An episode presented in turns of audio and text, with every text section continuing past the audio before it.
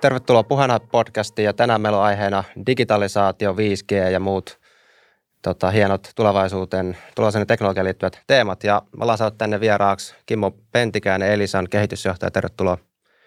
Ja kehitysyhteistyö- ja ulko- ulkomaankauppaministeri Ville Skinnari, tervetuloa. Kiitos paljon. Kiitos. Ja mun nimi on Leevi Leivä, tämä ohjelma on tosiaan YouTubessa katsottavissa ja sitten voi halutessaan myös kuunnella eri podcast-alustoilta ääniversiona. Ja tota, voitaisiin lähteä liikkeelle nyt, että määritellään tämä digitalisaatio nyt, että sehän on semmoinen termi, mikä on, ei se mikään uusi termi ei se enää ole, vaan se on niin oikeastaan aika pitkäänkin ollut semmoinen vähän tuloilla oleva asia ja se on käynnissäkin koko ajan. Mutta miten te nyt, tota, jos Kimmo vaikka lähtee, niin määr, miten se määrittäisi tämän digitalisaation nyt tässä 2022? Mun mielestä se on itse asiassa hyvä aloittaa sitä määrityksestä, koska siinä on tietysti paljon hypeää ja myös semmoista, että niin paljon leivotaan sen kyseisen terminologian alle. Jotenkin mun silmään digitalisaatio tarkoittaa yksinkertaisesti sitä, että käytetään tietokoneohjelmistoja, joilla luodaan uusia liiketoimintamalleja, jotka sitten syrjäyttää olemassa olevia liiketoimintamalleja ja tapoja tehdä. Se on ehkä yksinkertaisuudessaan, mitä tarkoittaa digitalisaatio.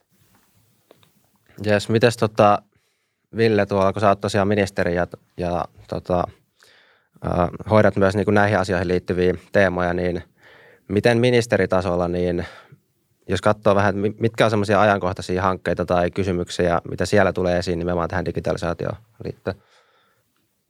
No kyllähän digitalisaatio on se iso otsikko, teema, ilmiö, mitä me ministerit ja eri hallinnonalat käsittelemme päivittäin ja niin kuin pitää. Tietysti suomalaisena ministerinä on erittäin ylpeä siitä, että meidät kuitenkin tunnetaan digitalisaation edelläkävijänä. Meillä on erittäin hyvä maine Suomena, maana, meidän yrityksillä. Eli me ollaan niin aidosti ja, ja todella kokoa suurempia.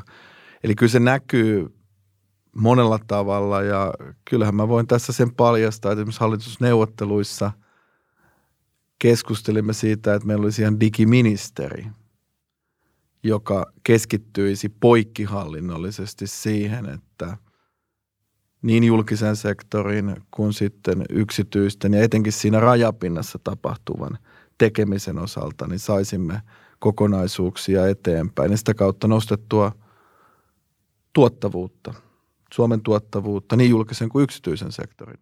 Eli erittäin keskeinen teema, erittäin tärkeä teema ja kyllähän hallituksen jokainen ministeri varmasti päivittäin käy läpi niitä asioita omalla hallinnollaan. Mutta se, mistä mä oon ylpeä tämän hallituksen osalta, on siitä, että niin pääministerit Rinne kuin Marin ja meidän avainministerit, me olemme alkaneet tekemään yhdessä näitä asioita. Yli perinteisten siilojen, yli perinteisten toimialarajojen – ja silloin ei ole kysymys pelkästään, että perustetaan joku ministerityöryhmä, vaan aidosti esimerkiksi meillä tämä Virtual Finland-kokonaisuus, jossa me aidosti virtualisoimme palvelupolut.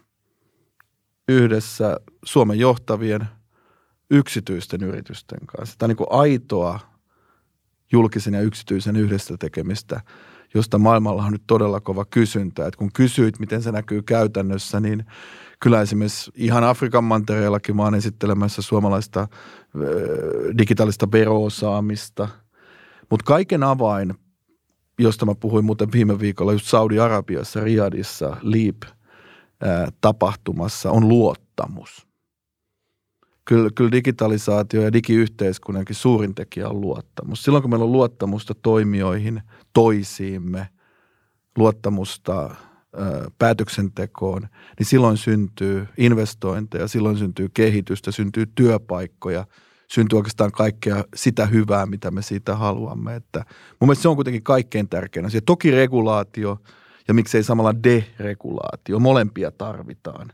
Ja siitähän meillä on Suomessa hyviä – ja vähemmän hyviä esimerkkejä, mutta kyllä mä olen erittäin ylpeä suomalaisena ministerinä niin Suomesta kuin suomalaisista yrityksistä, korkeakouluista, että kuitenkin se digitalisaatio, digiosaaminen on mistä meidät tunnetaan, mutta kyllä meidän pitää myös nyt siirtyä niin kuin jo seuraavalle tasolle. Se ei pelkästään riitä, että me kerromme, että me olemme digitalisaation suurvalta. Silloin me tarvitsemme niitä sovelluksia, niitä ratkaisuja ja niille myös ne Y-tunnekset, jotta me voidaan tehdä niistä kaupallista hyötyä globaalisti. Joo, yksi kysymys tekee mieli kysyä tuohon liittyen, eli nimenomaan tähän julkiseen sektoriin, koska yksi semmoinen huoli, mikä monella on Suomessa, että käykö meillä niin, että julkise, julkistalouden tavallaan kustannukset paisuu suhteessa sitten taas meidän yksityisen sektorin tuottavuuteen liikaa, niin voiko, tai onko nyt semmoisia konkreettisia ratkaisuja tämän digitalisaation tiimoilla, jolla me voitaisiin esimerkiksi automatisoida tai tehostaa julkista sektoria niin, että palvelu ei yhtään huonone, mutta se kustannusrakenne ehkä sitten menee kevyemmäksi. Niin onko tämmöisiä jotain konkreettisia niin kuin, ä, esimerkkejä, mitä voisi olla tuloillaan tässä julkishallinnon puolella liittyen tähän? Voiko se olla tehostamismahdollisuus tämä digitalisaatio? No suuri ja näkyvin on varmasti sosiaali- ja terveydenhuollon sektori. Ja kuten sanoin ennen aluevaaleja, niin sanon sen nytkin, että meidän tulee joka puolella Suomea kaikilla alueilla ot- ottaa käyttöön ne toimivat ja valmiit palvelut. Ja silloin puhun asiakasratkaisuista, asiakasrajapinnan ratkaisuista, en, en, en potilastietojärjestelmässä suoranaisesti. Mutta tämä on ehkä konkreettisin esimerkki. Ja totta kai silloin puhutaan viime kädessä tuottavuudesta ja myös julkisen sektorin ö, oman toiminnan tehostamisesta, josta aidosti syntyy säästöjä. Kaksi kolmasosaa suomalaisista on valmis käyttämään digitaalisia sosiaali- ja terveydenhuollon palveluita. Se on iso luku, mutta toki me tarvitsemme ne fyysiset palvelut niille, jotka eivät siihen pysty. Muitakin esimerkkejä on. Mä oon erittäin ylpeä ollut suomalaisesta pankkiliiketoiminnasta. Me oltiin varmaan maailman johtava maa penetraation osalta, kun katsottiin meidän pankkitoiminnan sähköistymistä, internetpankkeja verrattuna Aasiankin suurvaltoihin. Meillä on lukuisia esimerkkejä, mutta sitten tullaan siihen skaalautuvuuteen ja kansainvälistymiseen. Esimerkiksi ihan Keski-Euroopassa, Saksassa, niin kyllä ihan yksinkertainen ajanvarausjärjestelmä on vielä, sanotaanko, innovaatio saksalaiselle osavaltiolle ja mä oon kannustanut suomalaisia yrityksiä nyt liikkeelle niin kuin kannustan tässäkin. Eli nyt on aika liikkua ja myydä ja tuotteistaa ja viedä eteenpäin niitä ratkaisuja, koska kysyntää on valtavasti. Siksi ulkoministeriössäkin perustin Business to Government alustan, jotta me pääsemme aidosti tarjoamaan niille päättäjille, jotka tekevät niitä hankintapäätöksiä eri puolilla maailmaa, puhumattakaan julkista hankintoista globaalisti – joita esimerkiksi yhdistyneet kansakunnat tekee miljardeilla dollareilla, niin tässä suomalaisilla on vielä aika iso rinne kiivettävänään, jotta päästään ensin Pohjoismaiden verokkitasolle. Mikä tuo business to governance muuten on? Siis se on joku virtuaalinen alusta vai No siis Virtual Finland on meidän tähtää nyt 2025, että me ollaan virtuaalisesti maailman paras maa. Ja silloin me halutaan tietysti virtualisoida meidän palvelupolut ihan alkaen työperäisestä maahanmuutosta – mutta myös yritysten perustaminen tehdään helpoksi. Nythän et voi perustaa Suomeen yritystä virtuaalisesti, vaan sinun on tultava fyysisesti tänne. Samalla me luodaan tuhansia uusia työpaikkoja, jos me toimitaan oikein. Mutta business to government on yksinkertaisesti sitä, että jos me katsotaan pelkästään digitalisaation, digitaalisia ratkaisuja, miksei energiaa, kiertotaloutta, terveysteknologiaa, niin aika usein se meidän kumppanimaa – kysyy, että millaista tarjoamaa teillä olisi, millaista tarjoamaa suomalaiset yritykset voivat tuoda. Sitä pitää koota yhteen. Sitä pitää integroida. Siinä on meidän selkeä heikkous. Me mennään yksittäisillä tuotteilla, yksittäisillä palveluilla. Se ei kerta kaikkiaan riitä tämän päivän maailmassa, jossa meidän kilpailijat on äärettömän paljon meitä isompia, myös yrityksien kokoa katseltaessa. Meillä ei yksinkertaisesti Suomessa ole yhtään niin suurta yritystä, kenen kanssa me tuolla kilpailemme käytännössä. Eli business to government kokoaa fiksuja tarjoamia ja ohjaa sillä sitä kansallista kysyntää eri tasoilla. Ja tästä meillä on hyviä esimerkkejä esimerkiksi energia-alalla, kun maapallo haluaa ja me haluamme eroon kivihiilestä. Jes, miten tota, Kimmo, sit, no sä oot Elisalla, Elisahan on Suomen johtavia yrityksiä liittyen digitalisaatioon. No mitkä on teille nyt semmoisia, jos miettii ihan te, niin kuin teknologiatasolla, että mitkä teknologiat on semmoisia, joiden parissa Elisa niin kuin työskentelee ja niin kuin katsoen silmällä pitää tulevaisuutta? No voisi sanoa, että siellä on kaksi isoa trendiä tällä hetkellä, jotka koskettaa niin Elisaa kuin laajemmin suomalaista yhteiskuntaa ja millä lailla ne tulee sitten muuttamaan sitten, että miten me hyödytään digitalisaatiota. Se eka iso trendi on viestintäteknologian standardisointi ja siinä 5G. Ja jos me ajatellaan sitä meidän historia jatkumaa, niin aina se uuden viestinteknologian standardisointi, se on ollut valtava murros. Joskus me vaan unohdetaan, mitä valtavasta murroksesta on kysymys. Aikoinaan, kun 3G-verkkoja lanseerattiin, niin ihmiset tuli kysymään, että mihin ihmeessä tarvitaan näin valtavia datanopeuksia, että on 0,01 megabittiä sekunnissa, että niitä ei tarvita koskaan tekstiviesteihin. Ja eikä ole tarvinnut senkään jälkeen. No sitten niin, 2007 iPhone, 2008 Android-käyttöjärjestelmä, se muutti täysin sen tavan, millä me viestitetään, ollaan yhteyksissä niin kotona kuin siellä toimistossa. Ja 4G on ollut taas sitä videovallankumousta. Se on vain ollut tietyllä lailla hiipivä se vallankumous, mutta se on itse asiassa valtava vallankumous. Tällä hetkellä niin yli 90 prosenttia meidän verkkoliikenteestä on videoliikennettä. Se on sitä, että vaikkapa katsotaan YouTubesta erilaisia podcasteja. Siellä ollaan Teamsin ja Zoomsin kautta sitten videoneuvottelussa pitkin päivää ja sitten illalla niin katsotaanko sitten Netflixiä vai Viaplayta, mikä onkaan sitten se suosikki tapa viihtyä video in demand leffojen parissa. Ja nyt se iso kysymys on, että, että millä lailla Suomi ja suomalaiset tulee hyödyttämään 5G. Ja se on iso kysymys, koska joka kerta – se on ollut iso murros, jota kukaan ei voinut ennustaa. Kaikki tietää, miten valtava murros se aikoinaan se 3G oli esimerkiksi suomalaiselle teollisuudelle. Millä lailla sieltä tuli iPhone, Android-puhelin ja muutti sen todellisuuden, missä me ollaan. Ja samalla lailla 4G on ollut valtava murros. Ja nyt äh, tietyllä lailla meillä on tällä hetkellä uskomaton mahdollisuus ymmärtää, että millä lailla se 5G tulee tuomaan uuden ulottuvuuden, uudet liiketoimintamahdollisuudet suomalaiselle yhteiskunnalle ja suomalaiselle yrityssektorille. Sillä me ollaan itse asiassa tällä hetkellä täällä Aallonharjalla. Itse asiassa niin monelle ei ole ehkä niin tuttu, että suomalaiset käyttää tällä hetkellä maailman eniten mobiilidataa. Suomalaiset käyttää noin 11 kertaa enemmän, enemmän mobiilidataa kuukausittain kuin saksalaiset kuusi kertaa enemmän kuin britit ja kolme kertaa enemmän kuin yhdysvaltalaiset. Se on maailman korkeinta. Ja tällä hetkellä se 5G on jotain, mitä suomalaiset jo käyttää. Itse asiassa Elisa on yksi niitä harvoja operaattoreita, jotka on tehnyt sen menestyksekkäästi siten, että se tuottaa menestyksekkäästi liikevaihtoa 5G. Ja nyt on se hetki ymmärtää, miten se tulee tuomaan sen murroksen, josta mielelläni voin vielä tuossa myöhemmin kertoa lisää. Toinen ennen kuin mennään eteenpäin. Se toinen murros, johon voidaan myöhemmin palata, on sitten se, että, että miten me automatisoidaan. Miten se digitalisaation se seuraava vaihe tapahtuu. Automatisoidaan siten, että hyödynnetään tekoäly.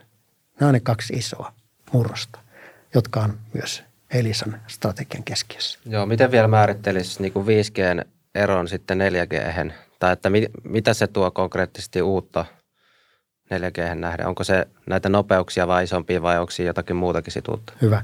Eli nyt tämä on kansainvälinen standardisointi, miten tämä tapahtuu, tämä viestintäteknologian ähm, standardisointiprosessi. Ja se tapahtuu tiettynä pakettina, vaiheena. Puhutaan niin kuin tämmöistä julkaisusta. Julkaisu 15, 16, 17. Nyt on julkaisu 15, jonka teknologia on tällä hetkellä käyttöön otettavana. Ja tämä menee sillä lailla vaiheittain, että tämä ensimmäinen iso aalto 5G on se, että meillä on huomattavasti kymmenen kertaa enemmän kapasiteettia käytettävissä. Eli kymmenen kertaa enemmän, mitä voidaan hyödyntää sitä dataa, joka tulee sinne sun vaikkapa matkapuhelimatta tietokoneessaan tai kymmenen kertaa enemmän, joka lähtee äm, lähetyssä signaalina siitä sun tietokoneesta tai matkapuhelimesta. Sen jälkeen tulee seuraavana tulee sitten niin tämmöiset superalaset latenssit ja verkon viipalointi ja sitten niin 5G-standardisoinnin mukainen seuraavan sukupolven ähm, asioiden internetti. No jos nyt ajatellaan sitä ensimmäistä aaltoa, mikä tällä hetkellä on kaikkien käytettävissä, esimerkiksi Suomessa, eli toisin sanoen se kymmenen kertaa isompi kapasiteetti, niin tällä hetkellä niin se iso murros, joka on tällä hetkellä tapahtumassa liittyy, on se, että niin se video, jota me käytetään niin siellä kotisohvalla tai sitten siellä toimistossa videoneuvottelussa, niin se itse siirtyy sen toimiston ja kotisohvan ulkopuolelle ulos. Ja tämä on, tämä on itse asiassa iso murros, mikä tällä hetkellä on tapahtumassa, että niin sen sijaan, että niin ollaan siinä videoneuvottelussa sinä ja minä, vaikka Teamsin tai Zoomsin välityksellä, niin itse asiassa se samalla lailla videokuvan välitys ja se reaaliaikainen analytiikka on mahdollista töissä, jotka ei tapahdu toimistossa. Jos vaikkapa rekkakuski niin haluaa olla yhteydessä niin taustaorganisaation kesken ajomatkaa moottoritiellä, niin toivottavasti poliisi pysäyttää, jos yrittää tehdä sitä läppärillä ja Teams-yhteydellä, koska se on vaarallista ja tehotonta. Mutta sen sijaan, jos sillä on siellä kamerateknologia, siellä on viisi kameraa, kymmenen kameraa, 20 kameraa, jotka näyttää koko ajan, mitä hän näkee sinne taustaorganisaatiolle, niin silloin me puhutaan siitä, että hän voi myös käyttää videoneuvottelua ja sen lisäksi myös tekoälyä siten, että itse asiassa se kone tunnistaa ja antaa niitä suosituksia. Ja tämä on se iso murros, mikä tällä hetkellä on käynnissä 5 kautta. Joo, tämä oli, kiitos, tämä oli hyvä, hyvää pohdintaa. Mä ehkä jatkasin tästä niin kuin omasta näkökulmasta. Tähän tietysti liittyy paljon kysymyksiä regulaation osalta, tutkimuksen ja kehityksen osalta, siitä, että kuinka tasainen pelikenttä maailmassa onkaan tai ei ole. Mutta kyllä mä suomalaisena on iloinen siitä ja, ja nämä 5G niin kuin alustana erittäin isona mahdollisuutena uusille business to enterprise ratkaisuille. Ja taas me palataan siihen tuottavuuteen, kannattavuuteen.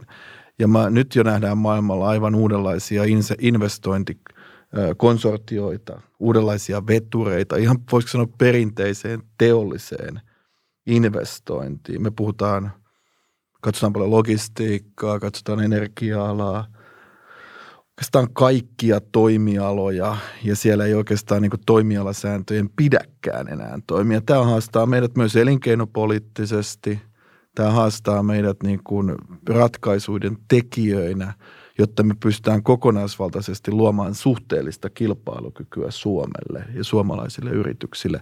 Puhumattakaan, että meidän rahoitus on tarpeeksi dynaamista, nopeaa, notkeaa, jotta me ollaan kilpailukykyisiä. Ja sen takia me ollaan tultu niin kuin B2C kuluttajaratkaisumaailmasta hyvin pitkälle meidän narratiivissa sinne business to enterprise – maailmaan, koska me nähdään siinä valtavaa kasvupotentiaalia kaiken kaikkiaan suomalaisille vientiyrityksille ja etenkin PK-sektorille, jos ja kun me voidaan liimata niitä mukaan näihin ekosysteemeihin. Mutta kuten sanoin tuossa aikaisemmin, niin kilpailu on äärettömän kovaa.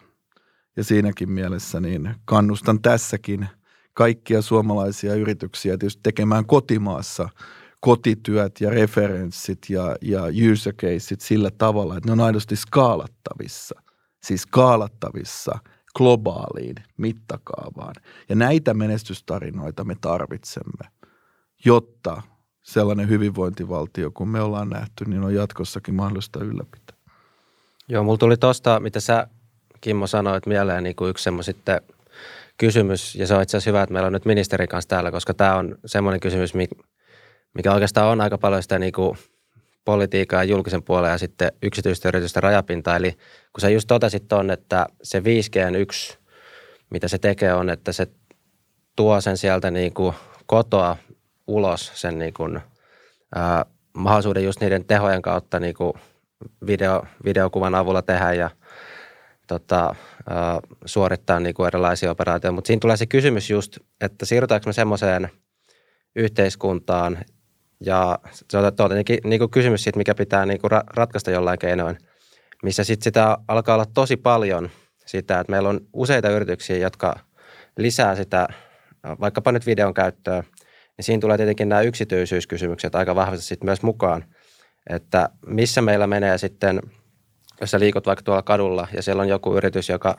sitten valvoo vaikka sitä tietä tämmöisen tota, kamerajärjestelmän avulla ja sitten siellä voi olla toinen yritys, joka – siinä on joku työmaa, työjohto ja näin, niin millaista regulaatiota ehkä sitten tarvitaan tuossa, jotta ei sitten niin kuin, tai jotta vältytään semmoiselta niin kuin huo, mahdollisilta huonoilta puolilta, mitä tästä voi tulla, että meillä tavallaan tämä videoistuminen ja niin kuin joka paikkaan tulee niin kuin tätä videoa ja niin kuin mahdollisuus valvoa jostain konttorilta sitten niin kuin työjohtoa ja muuta tämmöistä. No, mä voisin tuohon vastata, että tämä on tosi hyvä, minkä sä tuosta otit esille, koska niin tällä hetkellä niin on olemassa oleva regulaatio siihen, nimittäin GDPR.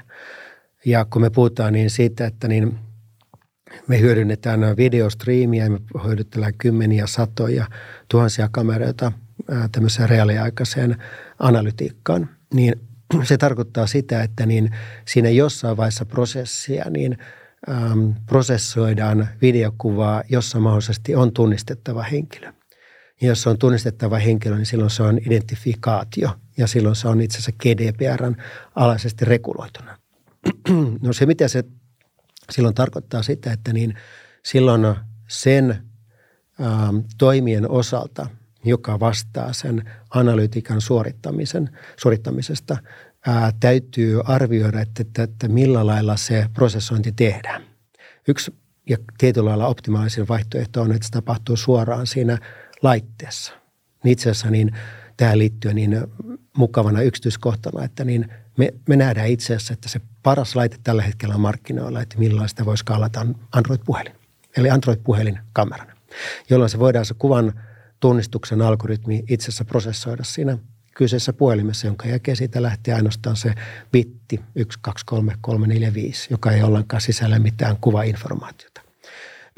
Toiseksi paras vaihtoehto, mikä tällä hetkellä niin tämän tyyppisissä palveluissa on käytössä, että se menee siitä sitten niin äm, konesaliin, joka on sitten turvatussa ympäristössä ja sitä käytetään ainoastaan sen hetken, että se siellä tekee sitten sen prosessoinnin siitä kuvasta johonkin sarjaan, joka me halutaan sitä ulos. Esimerkiksi, että siinä on kävelevä ihminen tai se on 34 kävelevä ihmistä, jos me halutaan ymmärtää, että mitä paljon kävelee ihmisiä siellä kyseisellä alueella.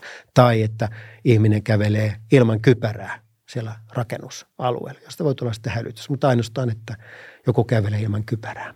Mutta että niin, tämä on tärkeä asia, että niin osittain se regulaatio on kunnossa, mutta että samanaikaisesti mä palasin tuohon, ähm, mitä aikaisemmin mun mielestä tuli hienosti esille, että niin tärkeintä on se, että meillä on luottamusyhteiskunta ja me edelleen tullaan vahvasti niin ylläpitämään luottamusyhteiskuntaa. Siten, että me voidaan luottaa, että me toimitaan niiden pelisäätöjen mukaisesti ja voidaan myös luottaa siten, että toimitaan avoimessa yhteiskunnassa, jotta tämän tyyppistä teknologiaa ei käytetä väärin. Aina kun on joku murroksellinen uusi teknologia, niin sitä voidaan käyttää niin hyvään tarkoitukseen tai sitten tarkoitukseen, joka loppujen lopuksi ei edistä niitä tavoitteita, mitä me ainakin ymmärretään, että kuuluu olla yhteiskunnassa. Joo, ja koska toi on myös semmoinen, että ehkä niinku on, no just niinku Kiinan suunnasta ja tuolta kuulee tietysti, no okei, mä en ole siinä asiantuntija, mutta ainakin se niinku viesti, mitä sieltä tulee, että siellä sitten, jos lähtökohtaisesti on erilainen yhteiskunta, vähän autoritäärisempi niinku malli, niin sitten – se tavallaan se dystooppisin skenaario voi olla sitten tosikin tosi dystooppinen. Että just se, että ihmisten valvonta, koska se, se on niin kuin teknisesti on mahdollista niin tehokkaasti, tehokkaasti tehdä sitä, mikä tietysti, joo, sä voit sanoa, että se tekee yhteiskunnasta tosi tehokkaan, mutta sitten niin kuin just tämä yksityisyyden suojataan, niin olisiko muuten tämmöinen, näyttäisi, että tämmöinen olisi tulevaisuutta, että jokaisella suomalaisella olisi joku tämmöinen digitaalinen identiteetti, tunnus tai joku tämmöinen vastaava – minkä sitten, niin kuin, mikä olisi semmoinen, mikä jotenkin yhdistettäisiin näihin kaikkiin sitten niin kuin verkkoihin. Tai siis sanotaan, että meillä on näitä eri yrityksiä, niin kuin vaikka Elisa ja sitten voi olla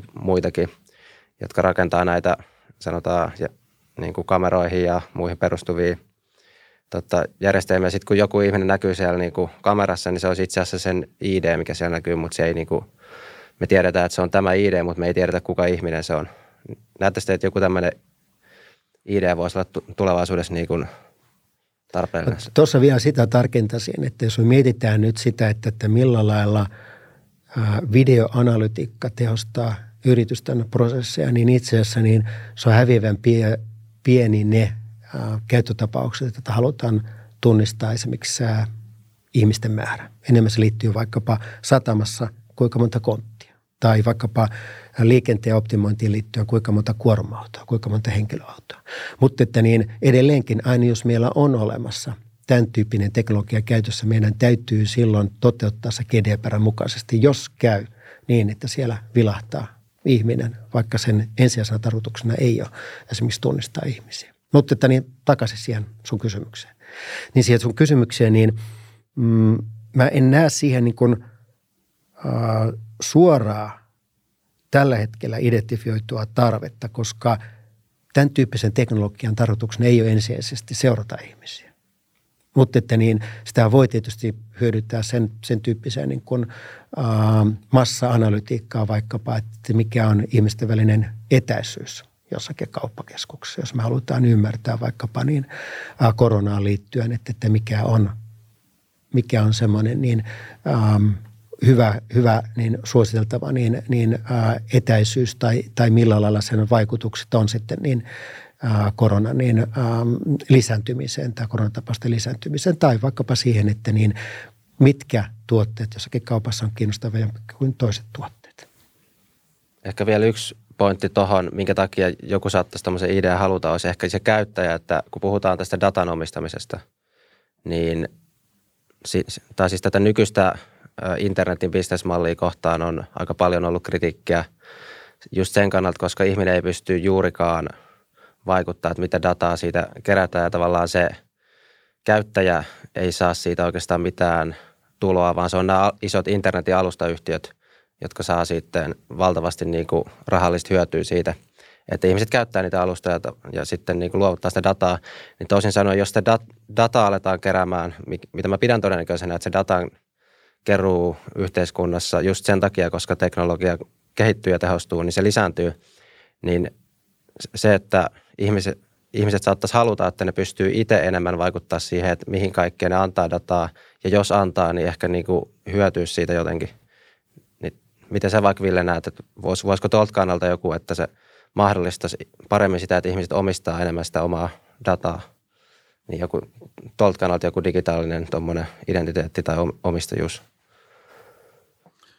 No, tämä on erittäin iso ja laaja kysymys, mutta tietysti lainsäätäjänä, esimerkiksi viime kaudella eduskunnassa perustuslakivaliokunnan jäsenenä, minulla on erittäin hyvä tilaisuus ja mahdollisuus vaikuttaa esimerkiksi tiedustelulakeihin, niin siviili- kuin sotilaspuolella. Ja silloin tietysti on tärkeää, että me päättäjät ollaan informoituja, me kuullaan asiantuntijoita ja sitä kautta tietysti muodostetaan sitten se yhteinen kantamme. Ja mä olen äärimmäisen ylpeä siitä suomalaisesta konsensuksesta, mikä meillä edelleenkin tässä yhteiskunnassa on isoissa asioissa. Ja mun mielestä näissä asioissa meillä on erittäin yhteinen näkemys. Ja juuri niin kuin tässä Elisan kehitysjohtajakin totesi, niin kaikki lähtee siitä luottamuksesta. Kaikki lähtee siitä luottamuksesta ja me nähdään yhteiskuntia jopa muuten Euroopan sisällä, missä sitä luottamusta ei välttämättä ole. Eli silloin ei ole kysymys vaan ehkä sellaisista perinteisistä maista, missä tästä puhumme. Mutta totta kai tämä eurooppalainen kehitys, Yhdysvallat, yhdysvaltalaiset alustat, kaiken kaikkiaan, Kiinan kehitys, kaikki tällainen, niin totta kai tämä on se, se kuuma keskustelun aihe eri puolilla maailmaa. Mutta tähän dataan, josta kysyit, niin tietysti minultakin ministerinä erittäin usein kysytään esimerkkejä Suomesta ja kyllä se myös terveysteknologian puolella ja terveysalalla on se, että jos ja kun me olemme tehneet datasta anonyymiä, niin se mahdollistaa erittäin paljon uusia liiketoimintamalleja. Eli, eli kyllä me käymme hyvin paljon ministerikollegoiden kanssa ja myös elinkeinoelämän kanssa niin kuin eri toimialoilla juuri tätä keskustelua.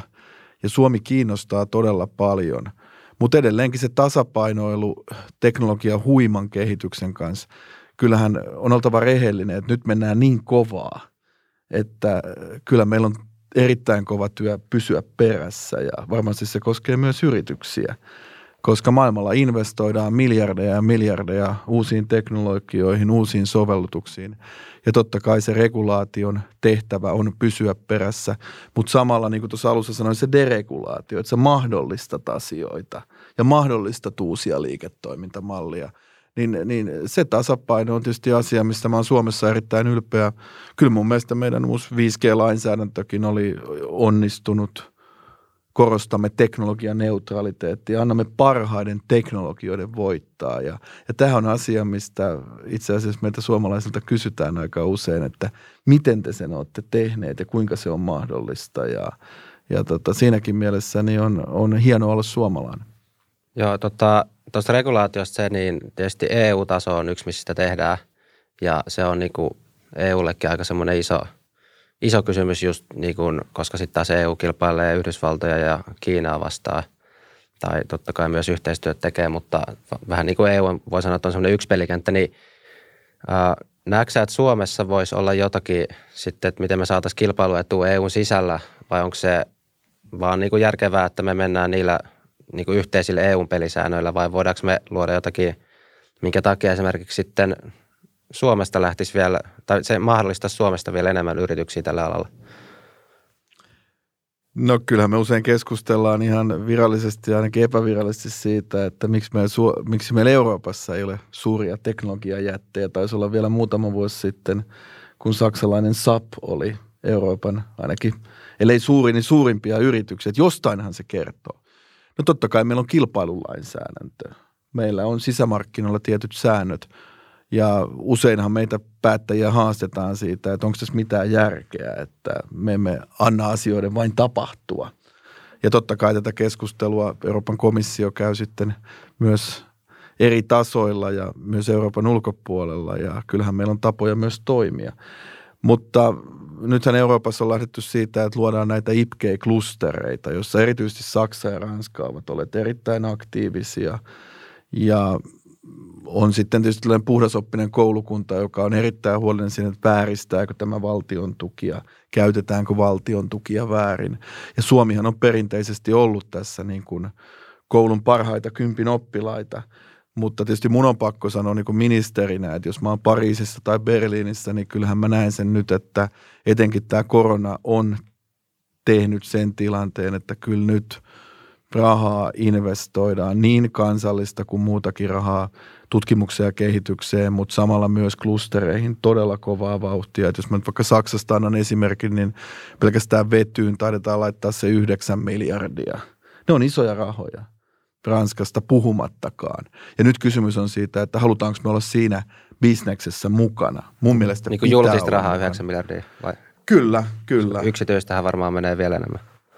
Joo, mutta kyllähän Eurooppa on jäljessä, siis täyt, ihan oikeasti me ollaan jäljessä. Jos me katsotaan Yhdysvaltoa, Kiinaa, me ollaan elvytyksessäkin jäljessä. Et vaikka täällä Suomessa kohistaan jostain EU-elvytyspaketeista, niin kyllä nämä on ihan pähkinöitä. Nämä on pähkinöitä tuolta isosta maailmasta. Puhumattakaan, että miten sitä vivutetaan yksityisellä rahalla. Ja kyllähän Euroopan unionin ja Euroopan koko maanosan haaste on se, että miten meille syntyy yli maiden rajojen toimivia alustoja – digitalisaatiossa. Me ollaan aika pirstoutunut markkina. Meillä esimerkiksi operaattoreiden lukumäärä on joidenkin mielestä aivan liian suuri. Eli, eli jos me katsotaan niin kuin todellakin sitä, että miten me päästään skaalaa ja hakemaan tehoja, eikä tämä koske vain niin kuin digitalisaatiota, jos katsotaan vaikka energiaratkaisuja, fiksuja ratkaisuja kaiken kaikkiaan.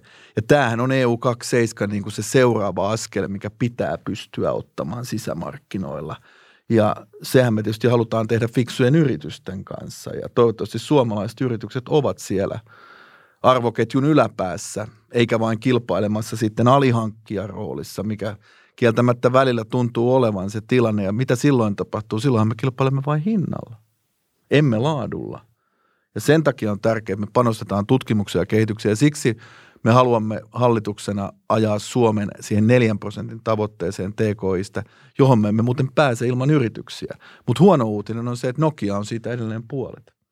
Voisi ajatella, että se on hyvä uutinen, mutta se on huono uutinen, että meidän elinkeinorakenne ei ole vieläkään leventynyt, viennin rakenteesta puhumattakaan.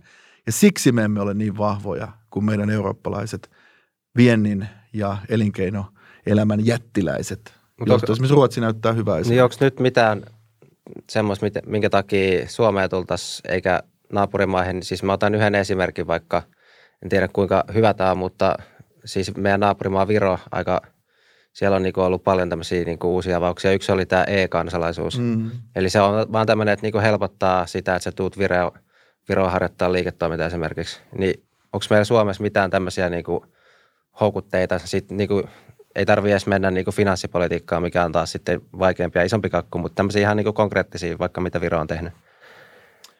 Suomi ei ole Viro, Suomi on paljon enemmän. Meillä on teollisuutta, meillä on teollista tuotantoa, meillä on paljon monipuolisempaa osaamista. Viro on sinänsä tehnyt hyvää duunia, mutta kyllä maailmalla, jos katsotaan, ja Elisa voi kertoa lisää, mutta kyllähän meillä valtavasti on enemmän mahdollisuuksia juuri näissä meidän teollisissa ratkaisuissa, prosesseissa. Viro on tehnyt esimerk- esimerkistä luunia tietyissä asioissa, mutta kyllä, kyllä mekin esimerkiksi Virtual Finlandissa, niin kyllä me halutaan olla siinä samassa, missä Singapore ja Virokin ja vielä enemmän.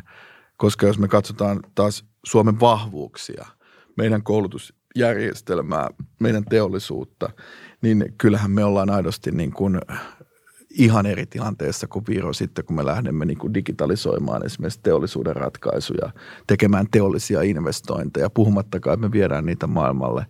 Ja kyllä mä silloin katson niin kuin muihin Pohjoismaihin erittäin paljon, missä meillä on paljon yhteistyötä ja mä näen, että esimerkiksi Suomi ja Ruotsi on hyvin samoilla vahvuuksilla liikkeellä ja meidän pitää tehdä paljon yhdessä ja me tehdäänkin muun muassa jo digitalisaatiossa. Mites Kimmo sun korva, tai jos katsoo Elisan näkökulmasta, niin mitä Suomen niin regulaatiossa voitaisiin tehdä paremmin? Että joo, varmaan on asiat hyvin, mutta tietysti teilläkin on, uskoisin jotakin huolenaiheita tai semmoisia, niin mitä te haluaisitte, että täällä ikään kuin pelikentällä tehtäisiin paremmin, niin miten tämmöisiä tulee mieleen? No mä lähtisin tästä perus, peruslähtökohdasta, että se mitä me nyt tässä ollaan puhuttu on siitä, että millä lailla – Suomi ja suomalaiset olisivat mahdollisimman houkuttelevia kumppaneita digitalisaation toteuttamiseen, eikö näin? Niin kysymys on siitä houkuttelevuudesta. Millä lailla niin tämä on semmoinen paikka, että niin täältä halutaan ostaa sitä digitalisaatiota, tänne halutaan tulla tekemään sitä digitalisaatiota. Raha se ainakaan on. Raha meillä ei ole enemmän kuin monilla muilla mailla tai mm, muilla, muilla niin toimijoilla. Ähm, koulutus oli mun mielestä hyvä, minkä Ville sanoi. Mutta se, minkä mä nostasin niin ihan tähän keskiöön, niin on itse asiassa kansainvälinen huippu akateeminen tutkimus. Mä näkisin sen, että se on itse asiassa se hyvin keskeisessä roolissa. Jos meillä ei ole sitä maailmanluokan huippututkimusta ja siihen liittyvää niin ähm, yliopistotoimintaa jollakin tietyllä valitulla alueella ja tietysti tässä tekoäly nousee hyvin keskeiseksi, mutta ei ainoaksi. Niin silloin on hyvin vaikea luoda sitä imua. Mutta jos meillä on huippututkimusta, niin se ihan vääjäämättä, se heti tuo niin kaikki vähän niin kuin hunajakeko. Sen tulee heti tulee kansainväliset tai digitaaliset jätit, että hei, me laitetaan tänne kampukselle nyt tutkimuslaitos. Me laitetaan nyt tänne joku uusi kehitysyritys. Ja jos se tehdään fiksusti siten, että se samalla houkuttaa niitä junioritutkijoita ja opiskelijoita hyödyntämään sitä kansainvälistä huippututkimusta siten, että ne perustaa startuppeja. Sillä lailla, että ne lähtee niin hyvinkin nopeasti niin johonkin yritykseen, olemassa olevaan yritykseen hyödyntämään sitä tutkimusta. Ja se tietty niin liikkuvuus niiden huippututkimuksessa mukana olijoiden ja sitten sen ympärille muodostuvien yritysten kanssa, niin se on tietyllä lailla se keskeinen tekijä. Ja sitä kautta, kun muodostuu tämän tyyppinen magneettinen vetovoima, niin totta kai me tarvitaan paljon siinä sitten niin erityyppisiä asioita viisaasti regulaation osalta, että tämä kaikki mahdollistaa. Mutta että niin se on tietynlainen semmoinen niin kehä, joka alkaa niin kuin vähitellen – tuomaan ja tuomaan enemmän sitä attraktiivisuutta. Ja sitä kautta me voidaan luoda semmoista kansainvälistä digitaalista osaamista no, Suomeen. Näetkö että tuo julkisrahoituksen kysymys, tai julkisen rahoituksen kysymys vai voiko siinä olla yksityisetkin toimijat? Mulla tulee esimerkkinä mieleen tämä Hive Helsinki, mikä on yksityinen tämmöinen ohjelmoinnin koulu, missä on siis yksityisiä suomalaisia ollut rahoittamassa laittamassa sitä käyntiin. Niin näetkö että voisiko yritykset olla tässä kanssa niin proaktiivisia, itse lähteä rakentaa sitten niin kuin, ja siinä rinnalla totta kai vahva niin kuin, tämä tota, julkisesti rahoitetut tuota, korkeakoulututkinnot. Siis Haive Helsinki on yksi ilmentymä siitä, mutta Haive Helsinkihän on ilmentymä sillä tavoin, että ne yritykset, jotka on menestynyt digitaalisesti ja ne henkilöt, jotka on menestynyt digitaalisesti, ne haluaa tietyllä lailla niin kontribuoida takaisin, jotta me voidaan tehdä sitä – yhteiskuntaa, jotta me voidaan mahdollistaa sitä, että niin Suomessa tulee huippuosaamista ja jotta Suomessa tulee voimakasta ohjelmisto ähm, kehitystä ja ohjelmista liiketoimintaa.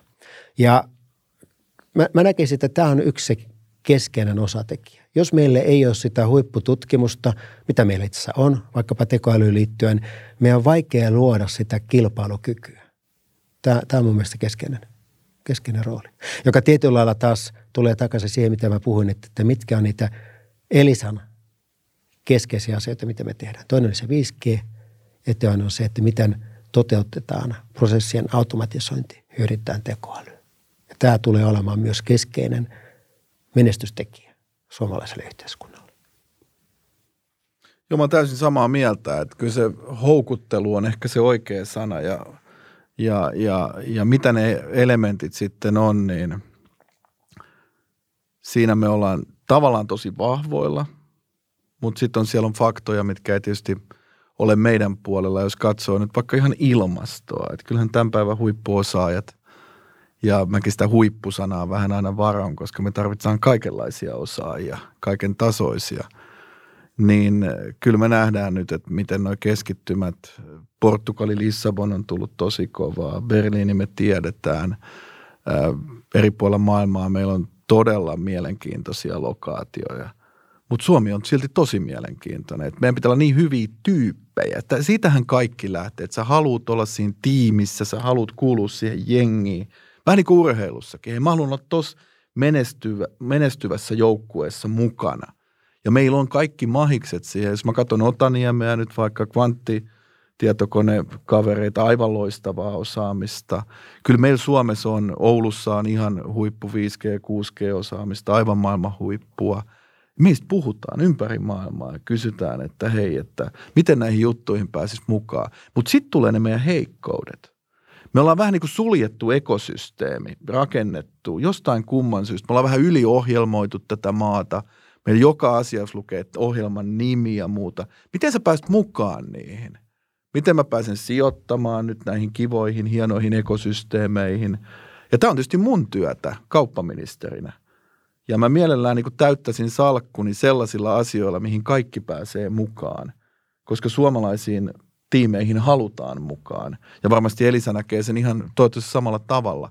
Ja tässä meidän pitää parantaa, eli, eli avautua vielä enemmän ja tehdä niin helpoksi tulla mukaan niihin kivoihin juttuihin. Mutta toki sitten se, että se arki ja elämä täällä on sujuvaa ja se on turvallista. Se on, se on jotain sellaista, mikä nyt covidin aikana on noussut. Me saadaan puheluita ympäri maailmaa. Ihan sieltä Yhdysvaltain länsirannikolta, Piilaaksosta – aina mitä eksoottisimpiin paikkoihin. Että he me haluttaisiin tuoda Suomeen, kun siellä nyt vaan jotenkin tuntuu kaikki olevan niin jees.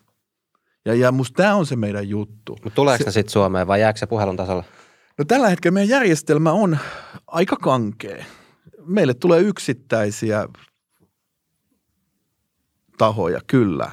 Mutta se, että me oikeasti päästään se skaalaamaan sille tasolle, mitä sen pitää olla – niin siksi me virtualisoidaan nyt kaikkea. Siksi nyt ihan suoraan sanottuna Migrin toiminta. Meidän pitää pystyä parempaan. Nyt me tehdään D-viisumeita, me tehdään uusia juttuja koko ajan. Mutta tämä on ollut ihan luvalla sanoen liian hidasta. Ja kyllä tämä on sitä suhteellista kilpailukykyä Suomelle, mikä sitten näkyy kymmenien vuosien kuluttua, että miten me on onnistuttu. Mutta tämähän on valtava yhteiskunnallinen haaste koulutukselle, koko meidän järjestelmälle – ja kuitenkin me ollaan vasta 104 vuotta vanha maa itsenäisenä. Et kyllähän meillä tähän kansainvälistymiseen on vieläkin opeteltavaa siinä mielessä, että miten me suhtaudutaan ulkomaalaisiin erilaisiin kulttuureihin, uskontoihin. Ja, ja, Mutta silti mä uskon Suomeen. Meillä on ihan äärettömän hieno brändi ja meillä on äärettömän hyvä maine – mutta siihen me tarvitaan just tämä julkisen ja yksityisen yhteistyö, se mistä mekin tänään täällä puhumme. Ja siinä me ollaan oltu maailman parhaita. Tämä Triple Helix, vaikka se tuntuu vähän 90-luvulla, mäkin olen sen verran vanha, että joo, ne on niitä vanhoja juttuja, että valtiovalta, elinkeinoelämä ja, ja sitten äh, akateeminen maailma tekee yhteistyötä. Mutta sehän on se juttu ja se, mitä siellä kolmion sisällä tapahtuu. Ja se on se meidän vahvuus, kun me tunnemme toisemme. Meidän maassa voi ministereitä lähestyä ja ja, ja, ja tavata ja, ja yhdessä kehittää asioita. Ja, si, siitä meidän pitää pitää kiinni. Ja se on just sitä luottamusyhteiskuntaa ja sitä, mitä mä toivon, että vielä 20-30 vuoden kuluttua me voidaan olla ylpeitä.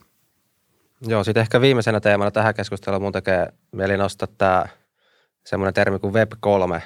Meillä on siitä ollut kanssa oma jaksonsa, mutta tota, Kimmo sulta, niin miten Elisal nähdään tai miten sä itse näet niin kuin tämän Web3 ja mä viittaan sille ehkä siihen semmoisiin niin internetissä toimiviin ratkaisuihin, missä ei ole välttämättä tämmöinen perinteinen yritystoiminta pelkästään taustalla, vaan luodaan tämmöinen joku hajautettu internetissä toimiva alusta, jossa sitten siellä on monenlaisia ratkaisuja, mutta yksi esimerkki on, että kuka tahansa voi tulla omistamaan ostamalla tämmöistä niin kuin jotain tokenia, mikä sitten, niin kuin, millä sä pääset osallistumaan jonkun projektin hallintaan, niin onko tämä jotain niin kuin futurismi-utopia vai miten niin kuin Elisen kaltaisessa pörssiyrityksessä vaikka suhtaudutaan niin kuin tämmöiseen tuloilla olevaan ilmiöön?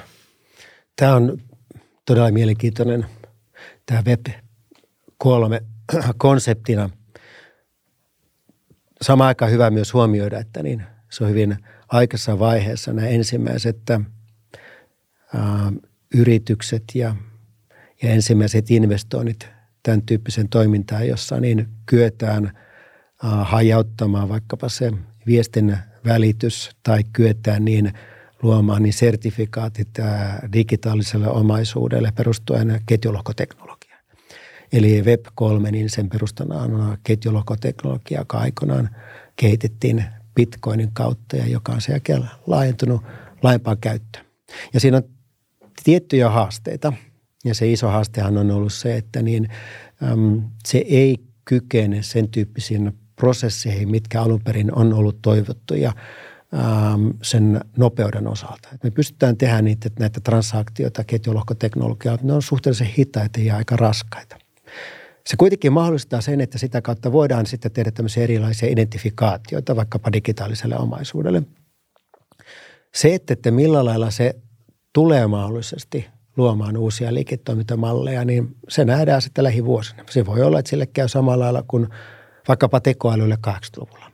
Tekoäly oli kova hype 80-luvulla, mutta se ei perustunut silloin niin mm, deep, deep learning-teknologiaan. Ja, ja se tietyllä lailla se meni ohi. Ja, ja se oli pari vuosikymmentä, että kukaan ei halunnut puhua tekoälystä. Tai vaikkapa IoT. IoTstä niin kohisti aikoinaan joskus 90-luvun lopulla ja 2000-luvun alussa, mutta sitten se jotenkin jäi. Ne, ne ei koskaan ne lunastukset toteutunut. Nyt me ollaan tietyllä lailla siinä uudessa pisteessä, että se IoT tulee toteutumaan ja valtavalla voimalla, näin mä uskoisin. Sama, sama liittyy erilaisiin ketjulohkoteknologioihin ja niiden – toteutuksi. No sitten siihen kysymykseen, että, että millä se muuttaa ja muuttaako se niin, että yrityksiä vaikkapa ei tarvittaisi tai ne perustuisi vahvasti niin käyttäjien omistukseen, niin se on kanssa niin iso kysymys, koska musta on hauska niin oikeastaan löytää analogia, että joskus niin mä veikkaisin, että kymmenen vuotta sitten, niin akateemisessa maailmassa kohuttiin, kohuttiin niin kovasti niin 10-11 vuotta sitten, niin tämmöisestä niin kuin, äh, tämmöisestä niin kuin, äh, niin jakamistaloudesta. Se oli semmoinen uusi juttu. Että hei, että tämä voisi olla semmoinen, että niin kuin, ähm, ihmiset itse vois päättää, että, että, niin, että kuka vaikka ulkoiluttaa niin kuin naapurin koiraa. Tai sitten niin ihmiset voisi itse päättää vaikka, että miten ne niin kuin antaa, antaa niin kuin yöpymyssijan jollekin, joka tarvitsee yöpymyssijan. Ja se oli ajatus semmoisesta, että ihmisillä on niin kuin, äh, vapaus hallita ja päättää ja, ja tehdä tämmöisiä niin kuin erilaisia jakamisia – se toteutui, mutta se ei toteutunut niin, mitkä ne oli ne ajatukset silloin joskus 10-11 vuotta sitten, vaan se toteutui Airbnbin esimerkiksi, joka on puhdas digitaalinen liiketoimintamalli, joka syrjäytti olemassa olevat liiketoimintamallit. Ja, ja sen takia niin, jos mun täytyisi nyt tehdä jonkinlainen veikkaus, kyllä mä veikkaisin, että niin Web3 tulee, tulee toteutumaan ja se tulee toteutumina uusina liiketoimintamalleina. Miten iso se vaikuttavuus on? Se tulee nähtäväksi ja milloin se tulee tapahtumaan, on toinen iso kysymys. Ollaanko ministeriössä niin kuin kartalla näistä kysymyksistä, toisin sanoen, niin kuin, onko, onko siellä ihmisiä, jotka seuraa näitä teemoja ja miettii ehkä, että millaista regulaatioa tarvitaan tulevaisuudessa ja näin? Kyllä meillä Suomessa mielestäni on vahvaa syväosaamista näihinkin aiheisiin, mutta niin kuin tässäkin kuultiin ja itse kävin muistelen termiä – jakamistalous ja näitä termejä, mitä aina tulee vähän niin kuin muotiin, niin kuitenkin me nähdään sitten, miten asiat käytännössä kehittää. Mutta kyllä meillä liikenne- ja viestintäministeriössä on erittäin paljon osaamista tähänkin liittyy. Ja tietysti meidän tehtävä ulkoministeriössä on aistia sitten ympäri maailmaa, että mitä maailmalla tapahtuu ja kyllä meillä on suomalaisia asiantuntijoita eri puolilla. Erittäin tärkeää on sitten se, että me myös kuullaan meidän yrityksiltä, että mihin suuntaan maailma on menossa. Puhumattakaan meidän tutkijoista, korkeakouluista. Me tarvitsemme erittäin vahvaa akateemista maailmaa ja siksi hallitus on halunnut panostaa tutkimukseen ja kehitykseen, niin perustutkimukseen kuin soveltavaan tutkimukseen, missä me tarvitsemme yrityksiä, koska tuota, sitä kautta se kokonaisuus syntyy – Eli kyllä me parhaamme yritämme, mutta täytyy olla rehellinen, niin kuin tässäkin kuuntelin mielenkiinnolla, kun asiantuntija puhuu. Sitä työtähän me teemme vaikka eduskunnassa, kun lainsäädäntöä tehdään. Kuulemme alan parhaita asiantuntijoita ja, ja se on demokratiaa sekin. Ja totta kai hallitus aina valmisteluvaiheessa jo käy lausuntokierroksen ja, ja silloin asianomainen vastuuministeri – niin tietysti paneutuu itsekin asioihin, mutta kuten näemme, niin tämä digitalisaatioteema on erittäin poikkihallinnollinen, erittäin horisontaalinen, mutta samalla tietysti myös vertikaalinen. Ja pitää olla malttia ja strategista kärsivällisyyttä tietysti myös paneutua ja, ja, ja nähdä niin kuin muuttuva maailma ympärillä ja, ja varautua myös niihin uhkiin, mitä se voi pahimmillaan tarkoittaa. Ja sitäkin työtä me teemme. Jes, mutta hei, musta tuntuu, että tämä keskustelu voitaisiin laittaa nyt tähän pakettiin. Eli kiitos Kimmo ja kiitos Ville. Ja kiitos katselijoille ja kuuntelijoille ja pankaa taas kommenttia tulemaan, mitä ajatuksia herätti ja jakakaa tätä jaksoa vaikka teidän tutuille, jotka ajattelitte, että hyötyisi tästä jaksosta. Mennään seuraavaksi jaksossa. Moi moi!